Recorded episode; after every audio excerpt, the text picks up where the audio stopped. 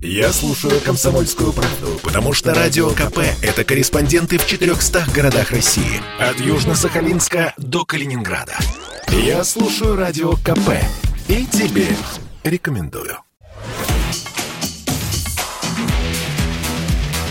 «Техника и жизнь» на Радио КП. Ведущий рубрики – основатель и главный редактор mobilreview.com и ведущий аналитик Mobile Research Group Эльдар Муртазин.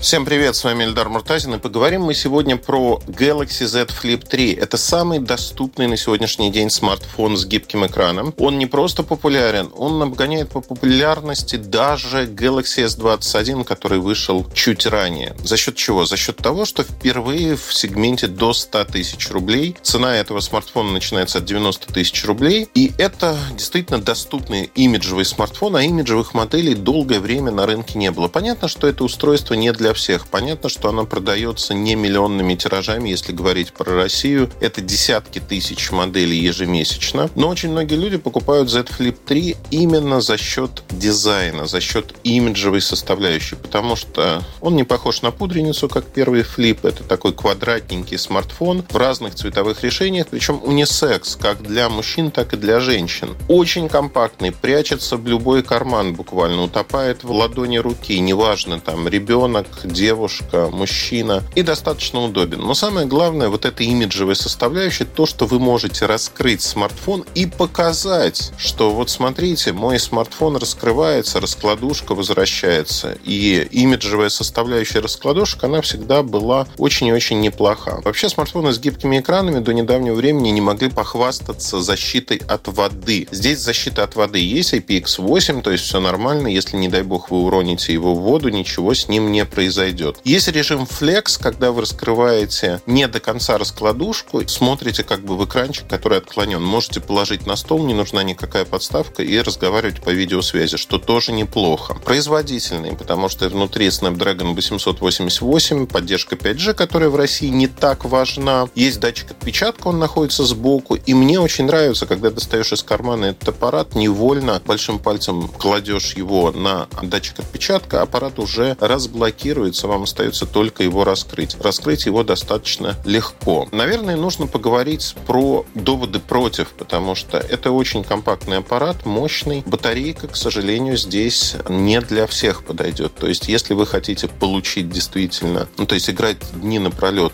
на этом смартфоне не получится. Где-то выдают 2,5-3 часа работы экрана в течение дня. То есть, это умеренное использование не для так называемых тяжелых пользователей, которые в хвост и в гриву используют свои смартфоны. Ну и последнее, что хочу сказать. Стеклянный корпус, он достаточно маркий. Это, наверное, тоже минус. Напомню, такой аппарат стоит от 90 тысяч рублей. Это, пожалуй, единственная имиджевая модель, которая есть сегодня на рынке и производит впечатление на окружающих, за что ее и любят. Больше информации вы можете найти в моем телеграм-канале mobilereview.com.